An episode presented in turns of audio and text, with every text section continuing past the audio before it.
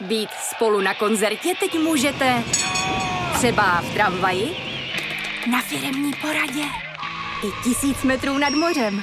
Jsme tu, abyste mohli být mezi svými kdekoliv. Tak zůstaňte ve spojení díky datům na naší nejrychlejší mobilní síti v Česku. T-Mobile.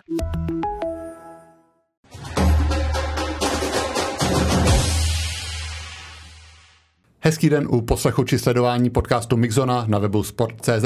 Mé jméno je Michal Osoba a já jsem moc rád, že u nás ve studiu můžu uvítat Marii Horáčkovou, čerstvou mistrně světa v lukostelbě. Děkuji, že jste k nám dorazila. Já děkuji za pozvání, dobrý den.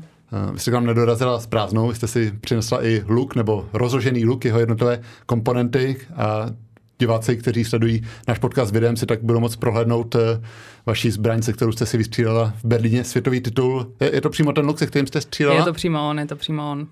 Kolik máte doma luků, nebo z kolik byste jich dokázal sestavit z toho, co máte doma? A já mám tenhle ten jeden komplet, uh, je takový top, co, co jako mám a je to vlastně i moje. Druhý luk záložní, který je potřeba v podstatě na každý závod, kdyby se cokoliv stalo, tak není uh, v současné době už uh, není čas na opravy, takže potřebujete jenom sáhnout po druhém luku, který je stejně vytestovaný a umíte s ním stejně dobře střílet.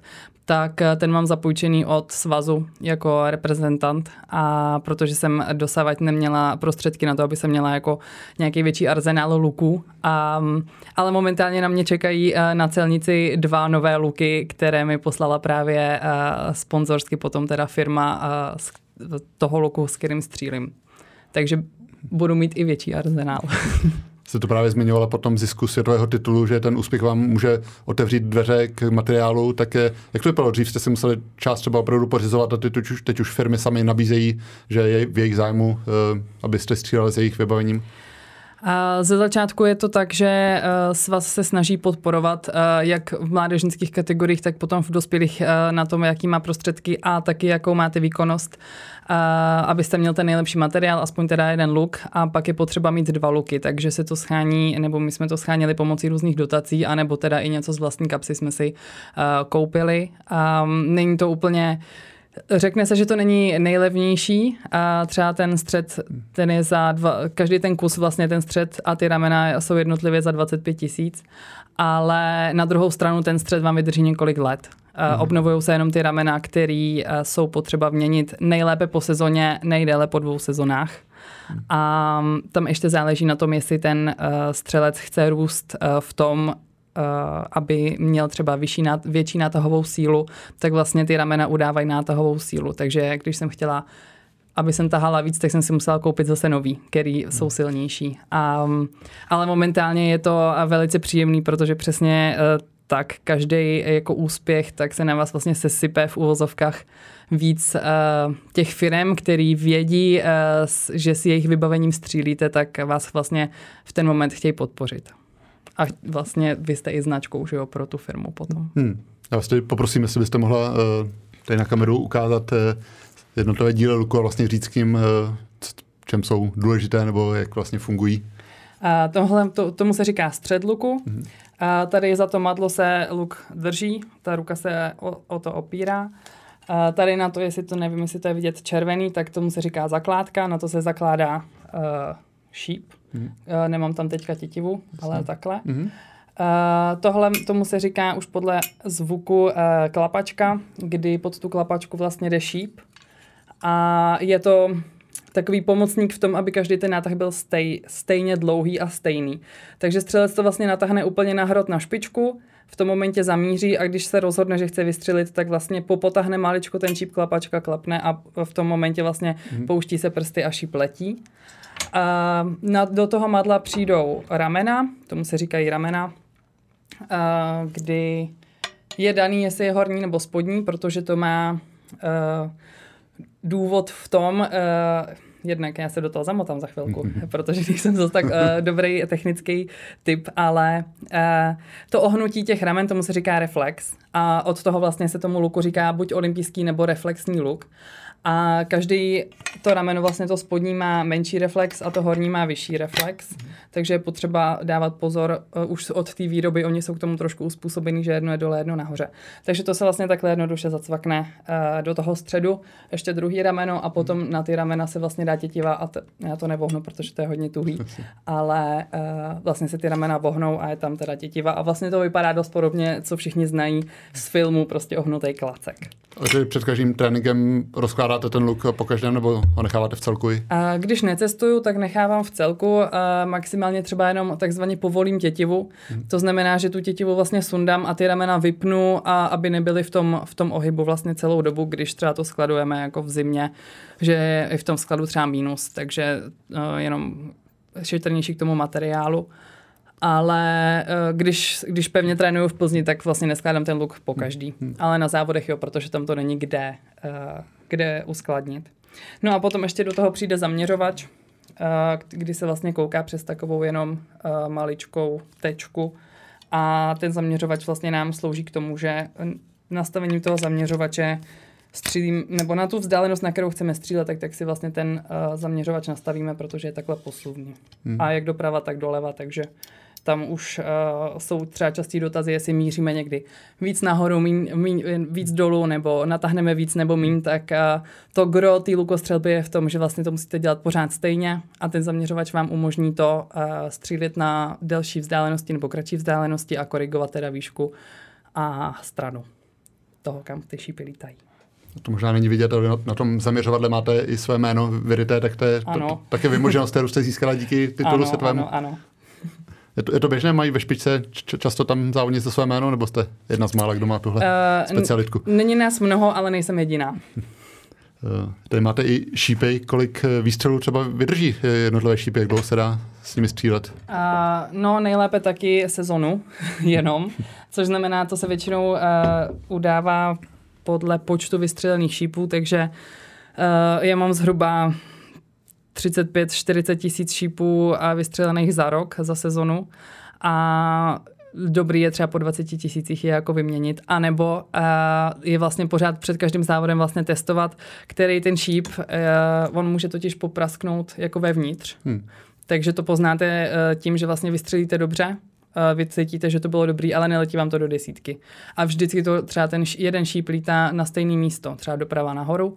A takže od toho máme ty čísla, oči, ty šípy očíslovaný, aby jsme věděli, že hele, tak desítka mi lítá, poř- číslo 10 hmm. šípů mi lítá pořád třeba do šestky vpravo, tak uh, asi s tím šípem nebude něco v pořádku. Takže jsou takové metody jako testování vlastně těch šípů, abyste i z toho kvanta šípu, který máte, uh, někdo t- to kvantum nemá, protože sady se prodávají po 12 šípech jenom.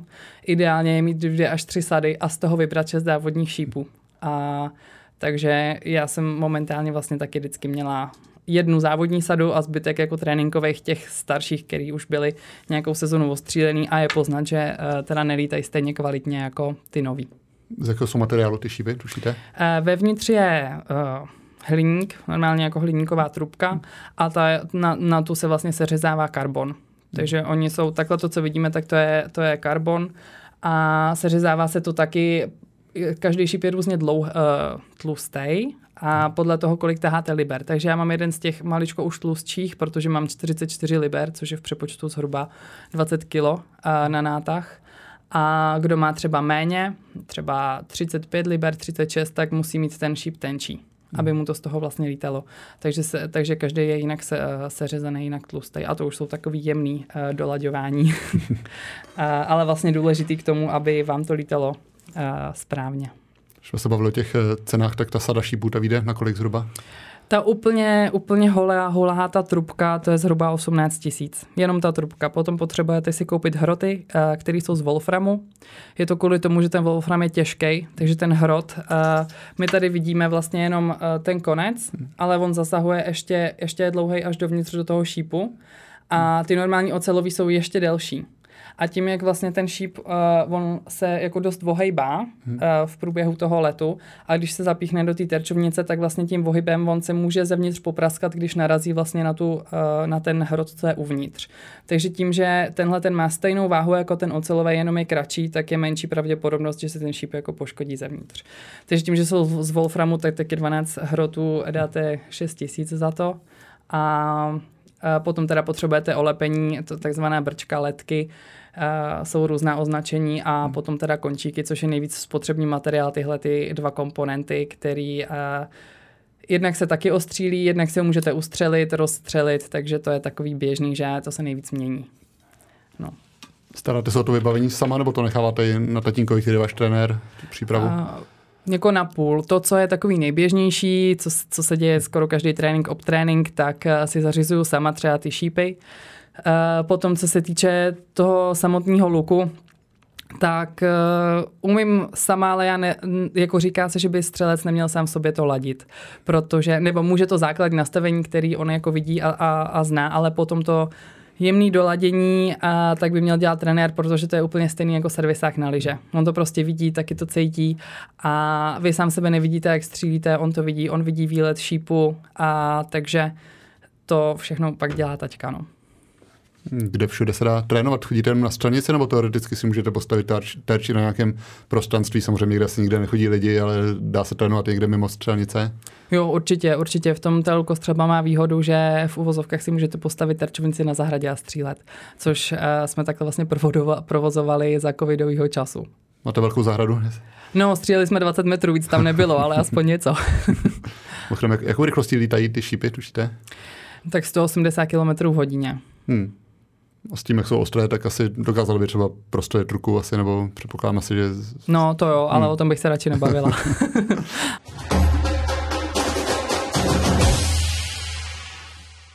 Pojďme se radši bavit o těch místech, kde střílíte, protože vy tím, že jste se nominovala titulem mistrně světa na olympijské hry, tak eh, máte jistotu, že budete závodit na esplanádě Invalidovny, což je velmi půvabné místo v Paříži. Kde třeba jste střílela na jakých místech eh, jsou nějaké originální místo, kde jste si říkala, jo, tady je to hezké, když jste měla čase třeba rozhlednout kolem sebe, že to vypadá jinak než na těch klasických střelnicích? Um, my máme, nebo takhle, World Archery se snaží a tlačí vlastně to, že uh, jak v finále uh, světových pohárů nebo i ty finálové dny jednotlivých kol světových pohárů, tak třeba mistrovství světa Evropy. Uh, ta hlavní část probíhá vždycky na nějakém stadionu nebo na nějaký střelnici, což musí být velký prostranství, aby se tam vešlo třeba 90 terčovnic. Takže to je jako fotbalové hřiště v pohodě. A Potom ty finálové souboje, které jsou právě streamované na kamery, tak eh, se snaží, eh, aby byly právě na nějakém hezkém místě. Takže třeba v tom Berlíně i tak to bylo hezký, že to bylo vlastně před olympijským stadionem. V Mexiku se střílelo na náměstí velkým, takže to bylo ohromně lidí. Tam se mi taky moc líbilo, tam jsem teda nestřílela v finále, ale jinak to bylo moc hezký. I jako spousta, spousta míst uh, krásných. Musím říct, že teďka mám jako trošku uh, vygumováno, abych si vzpomněla ještě na nějaký další. A moc hezká scenérie je třeba v Šanghaji, eh, v Číně, kde se střílívávalo přes vodu, a takže to je taky takový i, jako jinak to vlastně i působí pro toho střelce, protože se najednou opticky zdá, že ten terč je hrozně daleko, ještě přes tu vodu, že jo, tak jako maličko panika, ale je to pořád 70 metrů.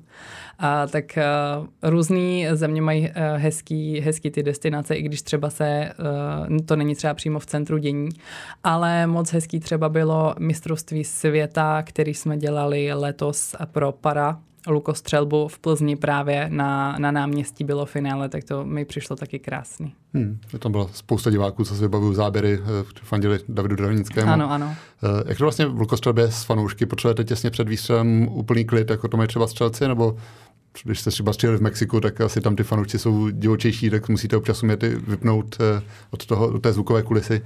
Je to tak, ale já bych to připodobnila tenisu, že vlastně když se hraje, tak je ticho v momentě, kdy se dá bod, tak uh, vlastně jsou ty ovace, takže u nás je to stejný. Uh, když člověk, nebo když ten střelec natahuje, střílí, tak v momentě, kdy vystřelí, dá zásah, tak, tak je obrovský uh, randál a, a vlastně to ještě přechází do toho, že to neutichne, když ten druhý začíná natahovat, ale v momentě, kdy jako míří a má nataženo, tak už je zase ticho a vystřelí a zase teda jsou ovace a potom mezi, mezi sadama tak můžou být. Jste zmínil tu paralelu s tenisem, tak při tenise, když začne pršet, tak se přestane hrát. Vy jste venkovní sport, jak to máte s počasím? Je tam nějaký limit, co se týče asi hlavně větru nebo i deště, kdy už nestřílíte, nebo se střílí za každého počasí? No, to u nás vlastně neplatí. U nás se střílí za každého počasí do té doby, do kavati je vidět, to je hlavní. Hmm. Takže třeba když je mlha, tak by se mělo počkat. A když nepadají terčovnice. Jediný, co je limitující, tak je bouřka, takže když, se, když je na předpovědi, že se blíží bouřka, tak bývá závod přerušen, ale jinak eh, za deště, za větru, kdykoliv. Takže zažil jste závod, který by se přerušil kvůli počasí, nebo se vždycky opravdu dostřílelo? Nezažila jsem na mezinárodní úrovni zatím, ale eh, jednak jsem slyšela, třeba loni nebo předloni mistrovství republiky dorostu bylo přerušený právě kvůli bouřce, že vlastně ani se rozhodlo, že se ani nebude dostřelovat, protože všichni měli v kvalifikační části stejně nastříleno, takže eh, se nedostřelovalo a když jsem byla malá, tak jednou, ale jinak, jinak ne. Lukostřelba má ten historický původ v lovu, tak eh, dovedete si představit, že byste vyrazila s lukem a šípy na lov, nějaký zvíře lovila? No, já to teda v krvi rozhodně nemám. to není můj šálek kávy. Uh, koho to baví, proč ne, ale já bych do toho nešla. Když jsme u těch zažitých představ o lukostřelbě, tak možná hodně lidí si, si ji spojí s Vilémem Telem, byť je to asi nepřesné, protože on střelil z kuší, pokud se nepletu, spíš tedy Robin Hood. Koukal jsem, že nějaké luky se jmenují po Robin Hoodovi. Mm-hmm. uh, Zkoušela jste někdy střílet na jablko? Asi možná otázka, kterou občas dostáváte, ale zkusila jste si to někdy?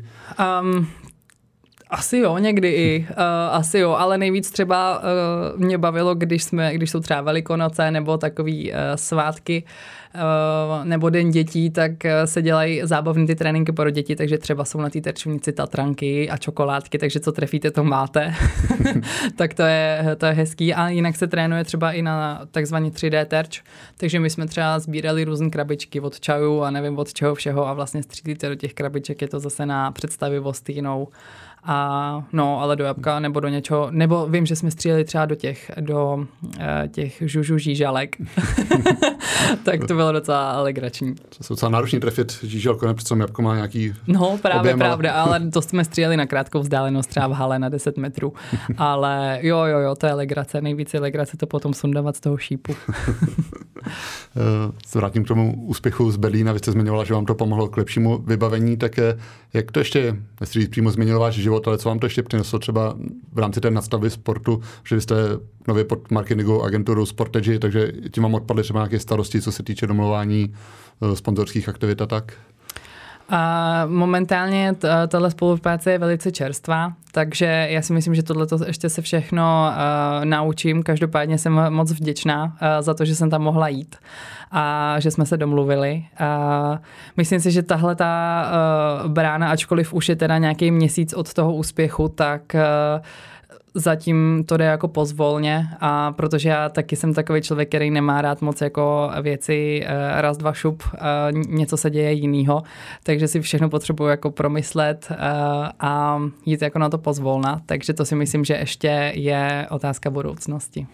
Když máte ráda věci pozvolna, tak jak se snášel ten mediální zájem, který kolem vás byl po mistrovství světa, protože těch rozhovorů jste rozdal spoustu, tak eh, bylo vám to příjemné, že můžete trochu mluvit eh, o sobě a o svém sportu, nebo spíš máte radši klid a už to bylo třeba i na vás trochu, trochu dost? Uh, ne, já jsem byla, na první dobrou jsem fakt byla moc ráda a bylo to, bylo to fakt velký, já jsem ale stejně i vlastně po té jako euforii toho jako úspěchu, tak jsem fakt tři dny byla taková jako v uvozovkách trochu mimo, a, ale byla jsem moc ráda jednak za to, že to beru tak, že jsem takovej nositel vlastně toho sportu uh, ven a uh, chci, chci to podat v, nejlepš, v nejlepším mm, možným světle, který, uh, který umím. Takže jsem byla za všechny ty rozhovory a za všechno moc ráda. Přiznávám, že to bylo maličko náročný, že toho bylo opravdu dost, že na to nebyla jsem zvyklá, ale byla jsem ráda nakonec za všechno, co se jako dělo jaký vlastně byl pak eh, návrat domů třeba v Plzni do, do klubu, tak když jste přijela, tak eh,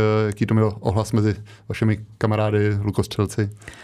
Krásný, krásný. Já jsem uh, dostala takový krásný přivítání, to všechno uh, vždycky spunktuje moje ségra. Já už jsem měla jedno, uh, když jsem si vystřílela Tokio.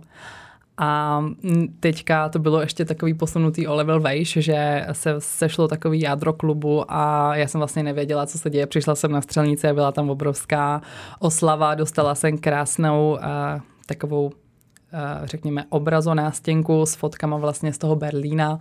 A nápis, mám takový nápis na střelnici, kdy jsem si vystřílela Tokio, tak tam bylo Tokio, olympijský kruhy a ještě mi tam děti napsali takové hezký básničky a fotky tam mám a potom jeden kolega právě z klubu, tak mi to, ale už třeba před rokem, možná před dvouma, přepsal na Paříž. Jako na tom Tokiu prostě přepsaná Paříž. Já jsem říkala, proč to tam píšeš, když to ještě jako není. Ale pak jsem řekla, jo, to je vlastně dobře, protože když to člověk vidí každý den na tréninku, tak eh, je to takový něco, co se vám do té hlavy podvědomě vlastně dostane a máte ten cíl pořád před očima. Na té vaší úrovni dá se Lukostřelbou uživit už eh, bez problému, nebo ne bez problému, ale bez nějaké další jako pomoci finanční? Díky Vysokoškolskému centru Viktoria, kdy jsem vlastně začínala a pořád jsem ve stipendijním programu UNIS.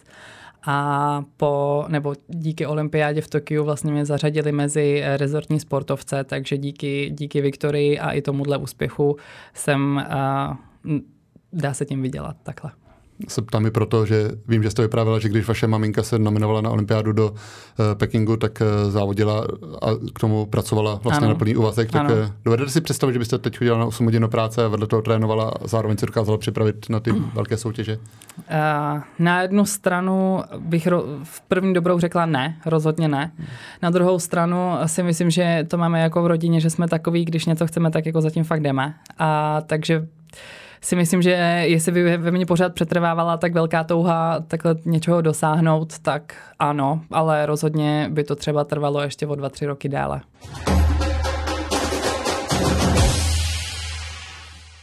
Zastavme se ještě u tréninku. My jsme mluvili o tom množství šípů, které vystřílíte, ale samozřejmě to střílení není jediná složka tréninku, tak eh, co do něj ještě patří třeba teď v přípravném období? Je to i běhání, dá se to vyjmenovat, co všechno absolvujete v přípravě? Ono toho vlastně není uh, tolik, uh, ale je to primárně právě posilovna, kdy začínáme na tom, že vlastně nabíráme svalovou hmotu, to trvá takový tři měsíce a do toho třeba chodím plavat. Eh, dřív jsem právě běhala, ale nyní jsme to eh, běhání vynechali a přijde třeba až v lednu.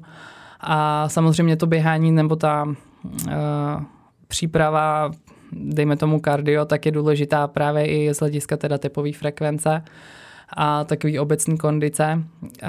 Takže v té posilovně, v té posilovně trávím až do února, do března, samozřejmě se to mění a pracujeme i, nebo i střílím třeba z různých balančních pomůcek, nebo jsme uh, zařadili do tréninku to, že třeba mám uh, sérii cviků, třeba tři cviky, tři série a potom jdu střílet jednu sadu.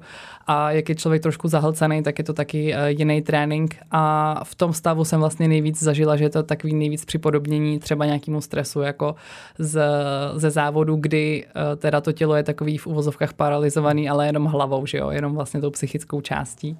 A, ale jde to ruku v ruce, no, prostě když není člověk fyzicky připravený, tak nebude tak silný ani tou hlavou asi velká část sportovců, kteří budou startovat na olympiádě v Paříži, tak přes zimu vyráží někam na soustředění do tepla, tak potřebujete vy také přes zimu být někde v teple, nebo to halové, ty halové podmínky vynahradí?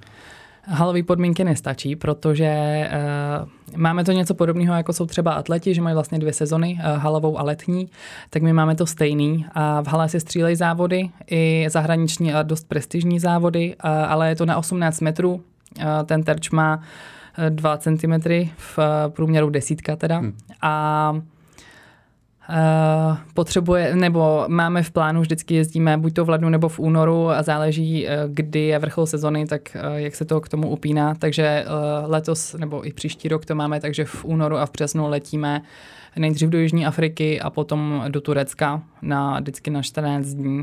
A, a je to důležité, protože tam vlastně můžete střílet 70 metrů. A tady v Česku nejsou haly na 70 metrů, takže to jezdíme třeba i do Německa, kde je centrum a, lukostřelecký, kde se dají luky i parádně testovat a hodně tam vyladíte, jsou tam takové kamery, kdy si vlastně můžete sledovat, jak jste vystřelil, takže ta, tam jezdíme i v zimě a, a je důležité letět do toho tepla, protože ačkoliv v zimě trénuju a, z okna, střílim na 70 metrů, aby jsem vlastně pořád udržovala tu vzdálenost. Z okna domu opravdu? No, no, no, máme na střelnici postavenou takovou boudičku a tam si vytopíme, ne moc, protože když je to okno otevřený na těch 12 šípů, tak si to trošku vyvětrá, takže uh, dvoje kalhoty a dvě, tři trika jako v pohodě a pak na sebe oblečete bundu a jdete si pro ty šípy, tak uh, potom to teplo je takový ideálnější jednak na svaly a na všechno vlastně, no. Důležitou složkou přípravy pro lukostřelce je psychika a hlava. Vy spolupracujete další dobu s Helenou Sovákovou. Jak ta spolupráce probíhá? Je to na bázi pravidelných setkání nebo je to spíš takový přítel na telefonu, když potřebujete, tak si ji ozvete? Není to úplně na nejvíc pravidelném setkávání. Já se většinou ozvu, když si myslím, že je to potřeba.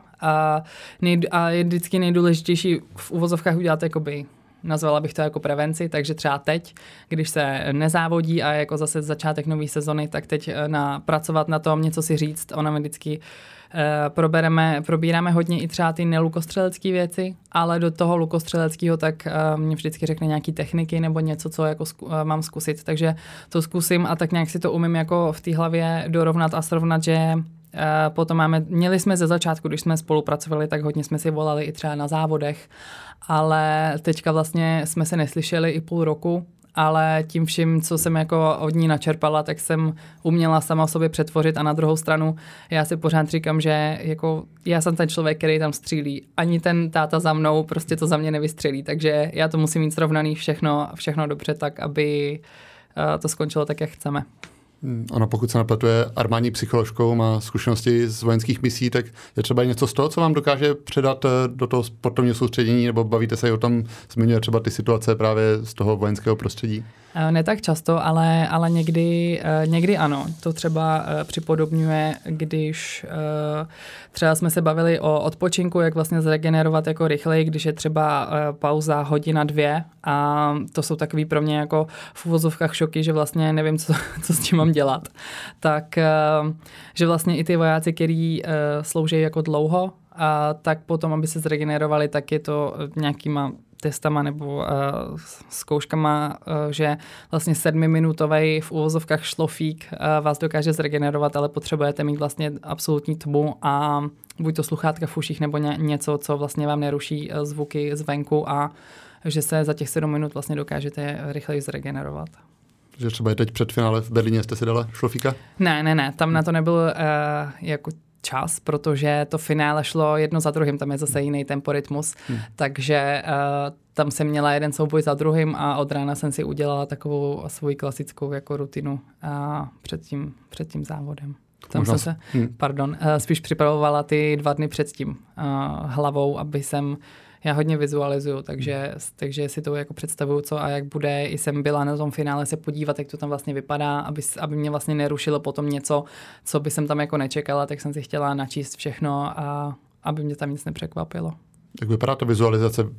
Představujete si jenom, jak střílíte, nebo je třeba, že se to povedlo, že jste vyhrála, co je součástí té vizualizace? Uh, jednak vůbec celý, uh, jak teda střílím, i jako jenom nástup na tu metu, uh, hodně tam potom řešíme i tu komunikaci s trenérem, což je důležitý, takže s tátou, kdy nevždycky funguje to stejný, takže teďka uh, třeba ty souboje předtím jsem potřebovala, aby na mě víc mluvil. Tady teďka zase uh, na těch finálích, tak to bylo Eh, aby na mě mluvil míň a tam je, máte vlastně 20 sekund na, na vystřelení toho šípu jednoho, takže trenér většinou odpočítává potom 10 posledních sekund nebo řekne 10 a potom 5, 4, 3, 2, 1 a mě potom vlastně ani neodpočítával, protože jsem říkala, hele, já to periferně vidím a potřebuju to dodělat ten výstřel tak, jak jako mám a neslyšet jako nic jiného.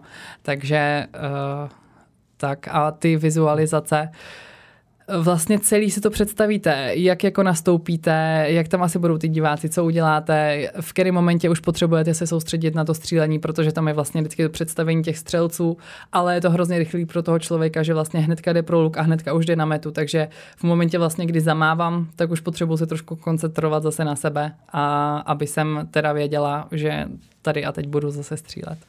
Kdy to začíná, ty vizualizace? Už třeba teď si představujete olympiádu v Paříži, nebo to bude opravdu až těsně před, eh, před závody?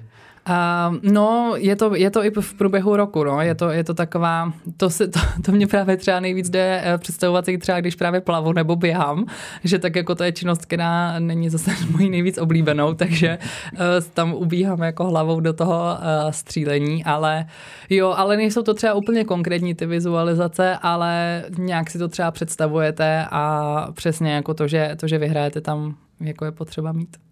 Mimochodem ten olympijský program, sama jste už zmiňovala, že je hodně roztažený, že atypický pro lukostřelce, se čekají několik dnů, tak tam právě asi to hodně náročné na tu psychiku, na tu hlavu, aby člověk udržel koncentraci, ale zároveň, aby dokázal se odpojit do těch myšlenek jenom na, na závody. Je to tak, je to tak. Je tam práce s tím, kdy vlastně vypnout a kdy zapnout.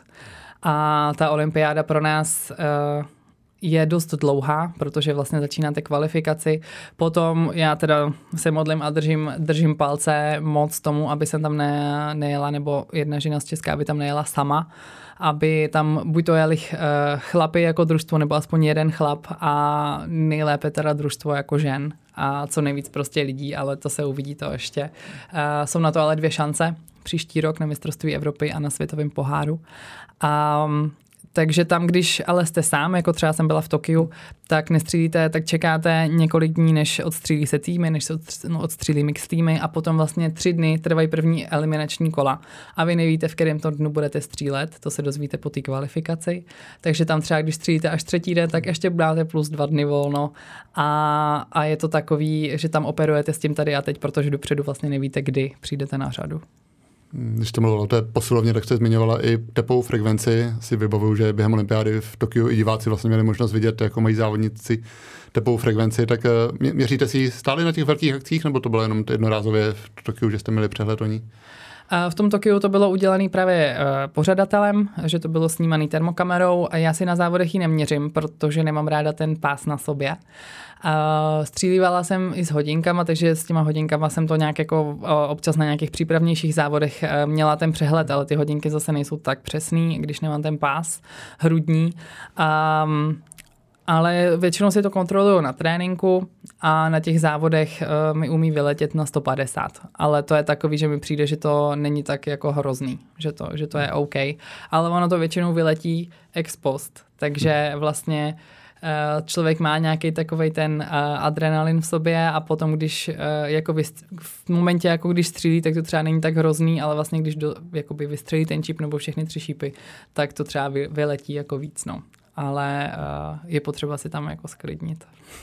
Asi musíte být povahou klidní lidé jako lukostřelci, ale je třeba něco, co vás vytočí mimo lukostřelbu, dokážete se rozčílit, nebo jste kliděs úplný? Ne, nejsem úplný klidělas, ne vždycky. Dokážou mě věci vytočit, ale myslím si, že uh, s tím relativně umím pracovat. Potom, uh, když vybouchnu, tak uh, vybouchnu, ale většinou jako v domácím prostředí, což se za to potom uh, zpětně jako omlouvám, ale je to většinou, když se toho nahromadí hodně. Když třeba člověk je i v únavě a, a věcí je třeba do školy řešit a, a tréninku je hodně a ještě k tomu třeba něco jiného, tak uh, to prostě občas přijde asi na každýho.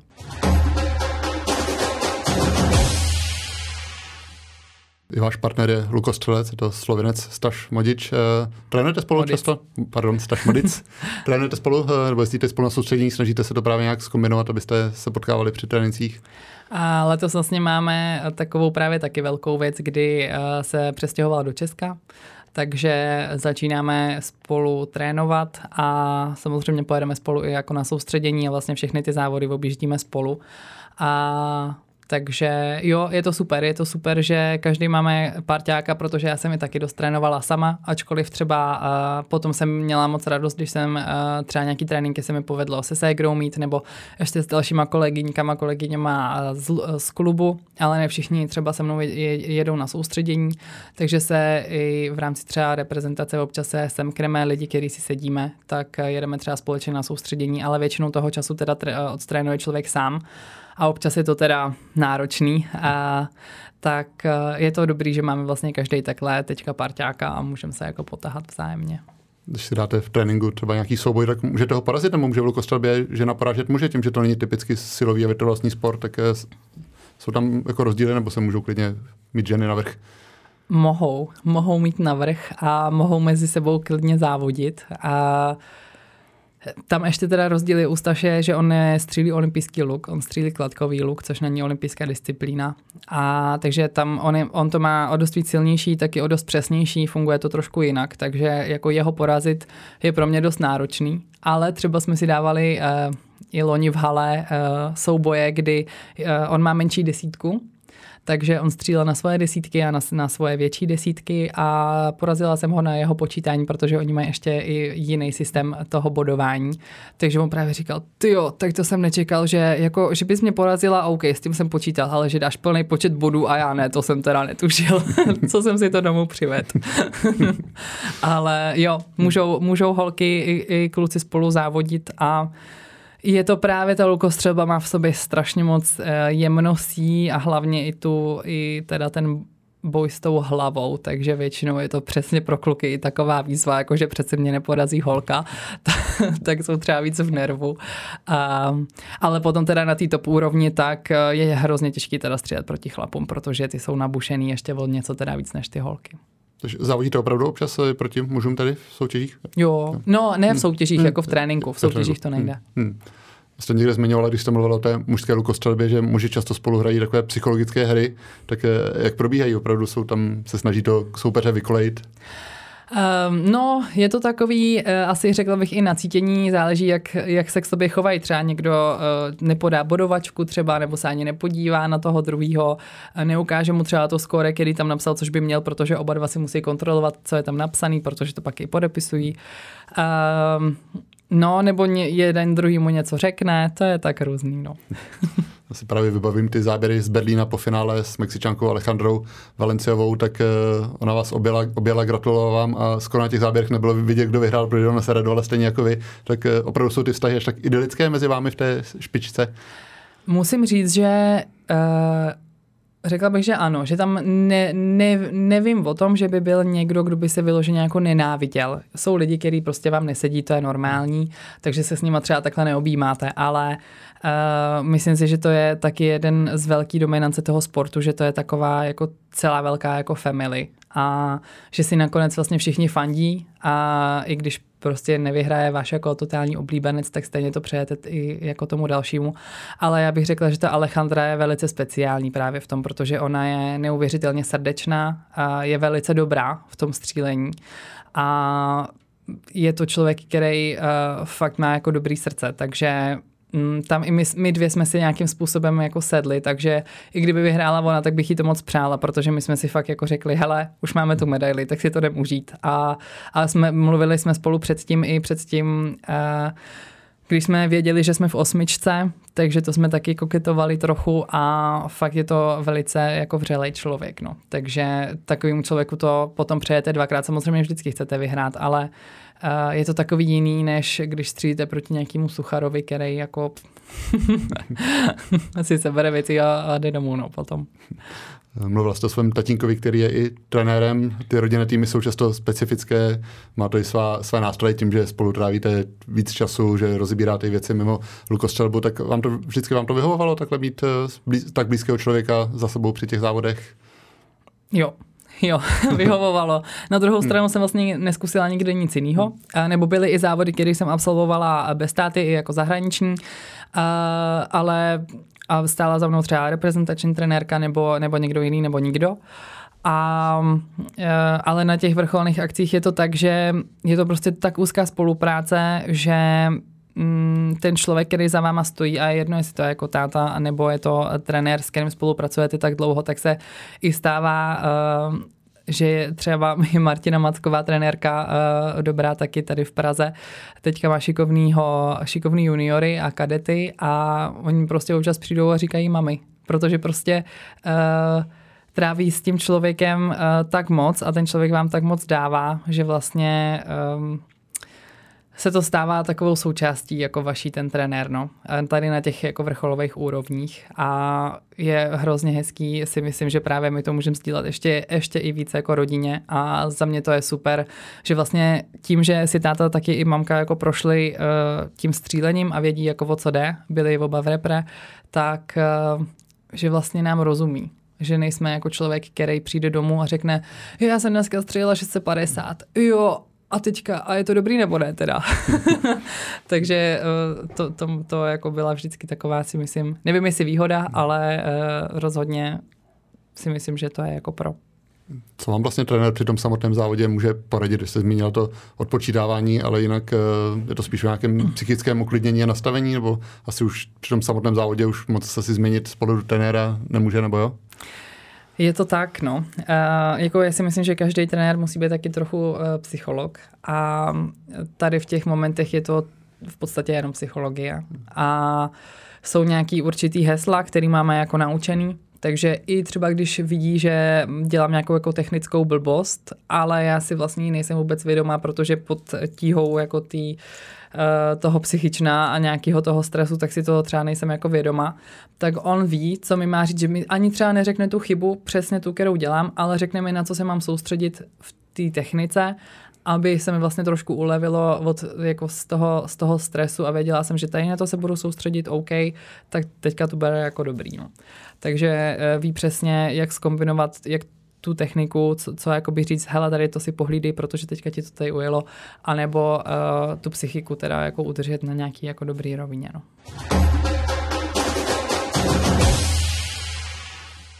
Vy studujete pedagogiku, což také má v sobě trochu to trenérství nebo to předávání vědomostí, tak, tak, tak vás to baví, nebo je to něco, co by vás to do budoucna naplňovalo předávat ty, ty zkušenosti, ať už ve škole nebo jako trenérka? Já mám bakalářský studium vystudovaný právě jenom tělesnou výchovu a sport, což je teda víc do trenérství. A já jsem v tom chtěla pokračovat, ale nechtěla jsem se se školou stěhovat jako z Plzně pryč. A navíc, navíc na, tý, na fakultě tam máme jako krásný vztahy, eh, jak se spolužákama, tak s učitelema, takže eh, se mi to ani nechtělo moc opouštět. A takže tam nebyla jiná možnost, než teda jít na tu pedagogiku. Což teda musím říct, že eh, ve mně se to trošku pere, protože nevždycky umím pochopit, nebo pochopím, ale není mi to tak blízký ty pedagogické procesy jako to trénování. Tak, ale dost se to v některých momentech liší a v některých jako ne. A já jsem vlastně na to šla, protože jsme začali trénovat se ségrou děti v klubu. Takže jsem říkala, hele, mě to vlastně jako baví, tak proč se v tom jako nevzdělat, aby to bylo lepší. A myslím si, že i díky tomu studiu, tak jsme trošku ten trénink změnili a pozvedli a dali tomu trošku uh, nějaký zase jiný systém, modernější. A Jo, mě to, mě to moc baví a nejsem si jistá, jestli by jsem úplně šla do toho školství, ale ve sportu určitě předávat zkušenosti by mě moc bavilo. Tak eh, ještě, ještě máte čas na druhou stranu se školou. Myslím, že už se pomalu blížíte v finiši studia. Po, jste posledním ročníku. Budete se snažit eh, školu uzavřít ještě před eh, olympiádou, nebo spíš dostane přednost lukostřelba a pak, pak škola?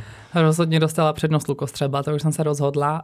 Vykomunikovala jsem to jak, jak s tátou, tak s přítelem a myslím si, že je to nejlepší možná cesta, protože to už jsem zažila jednou, vlastně když jsem končila bakaláře, tak eh, v momentě, kdy bylo mistrovství Evropy, tak jsem musela eh, finišovat i tu školu, některé předměty a bylo to hrozně náročné a vlastně školu jsem zvládla s upoceným vším a mistrovství Evropy nedopadlo dobře. A bylo to vlastně jenom prostě psychická, zbytečně psychická zátěž a nebyla jsem schopna vlastně odprostit se od všeho a být jenom na tom střílení a nebylo to dobrý. Takže když to jde, tak jsem tu školu rozložila a budu teda končit ještě o rok později a dám teďka co nejvíc ty lukostřelby, protože prostě ta olympiáda je tam a je to tak jedinečný, že si myslím, že když něco jiného jde dát stranou, tak ať to jde stranou na chvilku.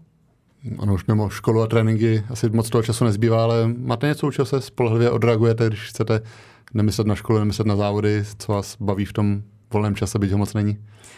No já nejvíc uh, se snažím trávit volný čas s kamarády, na který taky jako ne, nemám tolik času, takže uh, se taky domlouváme třeba i několik měsíců takový tahanice, jako kdy už se teda uvidíme. A potom se doklidně jako ráda projít, nebo jako nějaký jiný sport, klidně kolektivní, ačkoliv ty mi jako zase tolik nejdou, ale moc mě baví. Uh, tak je to většinou trávit jako čas s lidma. Někdy se taky teda ráda zavřu jako sama, a klidně si jako něco přečtu, ačkoliv je to teda uh, výjimečný, kdo by mě slyšel, kdo mě zná, tak říkal, co, co, co říkáš, že čteš, když nečteš. Ale uh, no, nebo se na něco podívám a, a tak a snažím se i v tom volném čase občas buď to úplně teda vypnout a třeba jedu právě jako za rodinou třeba na chatu a uděláme si takový jako klídek, anebo zase zletetou do Prahy. A, takže ráda jsem jako v, v obklopení lidí, když mám volno. Marie, já vám moc děkuji, že jste si našla čas na Mixzonu. Děkuji za příjemné povídání, že jste nám představila lukostřelbu, ukázala něco ze svého vybavení a přeju, se vám dál daří. Já moc děkuji za pozvání, bylo to moc milé, mějte se krásně. Naschledanou.